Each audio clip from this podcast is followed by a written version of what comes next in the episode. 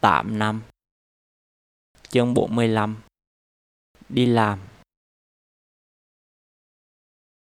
Tôi đứng ở cửa thang máy tầng 8 tòa nhà HCC gọi cho anh Nguyên. Bạn cùng lớp ở Huế CIT Từ căn phòng trước mặt, Anh đẩy cạnh cửa kính dạng chữ phất màu xanh lạ ra, Kêu tôi vô. Em ngồi đây chờ đi. Anh chị bắt cái ghế trọng nằm bên trái cái bàn to ở giữa phòng. Tôi tới ngồi ở cái ghế giữa anh Nguyên Quang ngồi đối diện tôi, sau cái màn hình to cháy hết mặt. Bên trái anh là một anh đang cắm cúi nhìn vô laptop, còn bên phải có một cái laptop để không. Sau lưng tôi, vài người đang ngồi làm trên cái bàn kế sát tường, kéo dài từ cửa tới bức tường nhóm kính. Trên bức tường dán một chữ phất màu xanh lạ. Sau bức tường là căn phòng chứa mấy cái thùng giấy, bộ bàn ghế gỗ, tấm bàn trắng và màn chiếu. Một anh to con hỏi đầu bước vô. Anh tới ngồi bên phải anh Nguyên. Anh Trung thang đi tới phòng vận thực tập. Anh Nguyên nói về anh. Tuyên giới thiệu em tới phải không? Anh Trung hỏi tôi. Dạ. Ngày ní Trương mắc việc nên nhờ anh phỏng vấn em. Dạ. Anh Trung kêu tôi giới thiệu bản thân. Rồi anh nói. Thực tập ở đây thì phải có laptop. Em có laptop chứ? Dạ có. Khi mua em bắt đầu được. Dạ thứ hai tuần sau. Ngay thứ mấy rồi. Anh kiểm tra điện thoại. Dạ thứ năm. Tôi nói.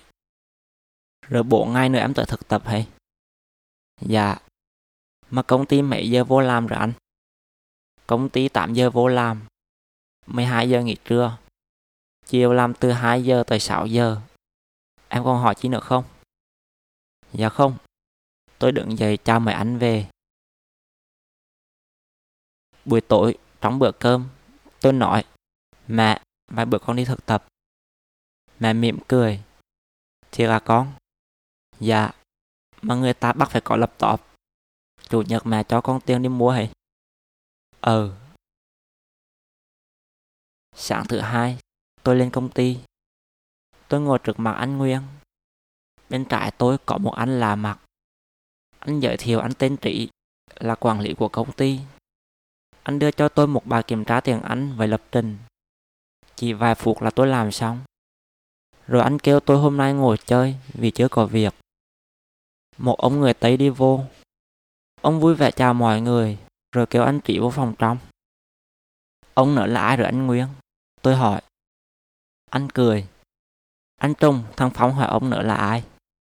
Ông nữa là giám đốc anh Trung nói.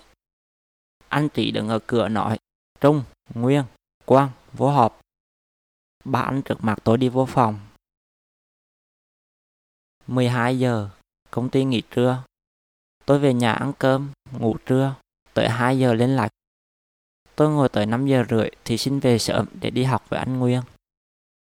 Hôm sau, lúc tới công ty, trong phòng chỉ có một anh làm mặt đang ngồi ở chỗ của tôi. Tôi lặng lặng tự kéo cái ghế bên cạnh anh ra. Em là Phong phải không? Tôi giật mình. Dạ. Không hiểu vì sao anh lại biết tên tôi. Em qua bên nợ ngồi đi. Dạ. Tôi đẩy ghế qua băng dài ngồi. Anh Trị với anh Trung tới. Hai anh gọi anh là Mặt là Tuyên và hỏi thăm vợ với đứa con mới đẻ của anh. Anh Tuyên là người tôi đã nhắn tin sau khi đọc bài tuyển thực tập trên trang Huế CIT và vẽ tôi lên tầng 8 gọi anh Nguyên. Ông giám đốc tới.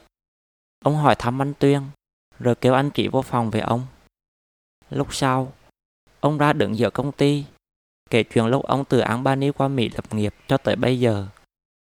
Tôi chăm chú nghe ông nói. Sau mỗi câu, tôi đều quay qua nhìn cô gái đứng cạnh ông đang phiên dịch lại. Hết chuyện lập nghiệp, Ông nói về chuyện công ty.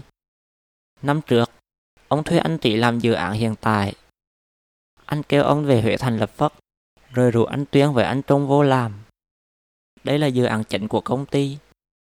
Ông và những người khác đã đầu tư rất nhiều tiền, nên hy vọng mọi người có thể hoàn thành nó trong năm nay. Mọi người vỗ tay ầm ầm.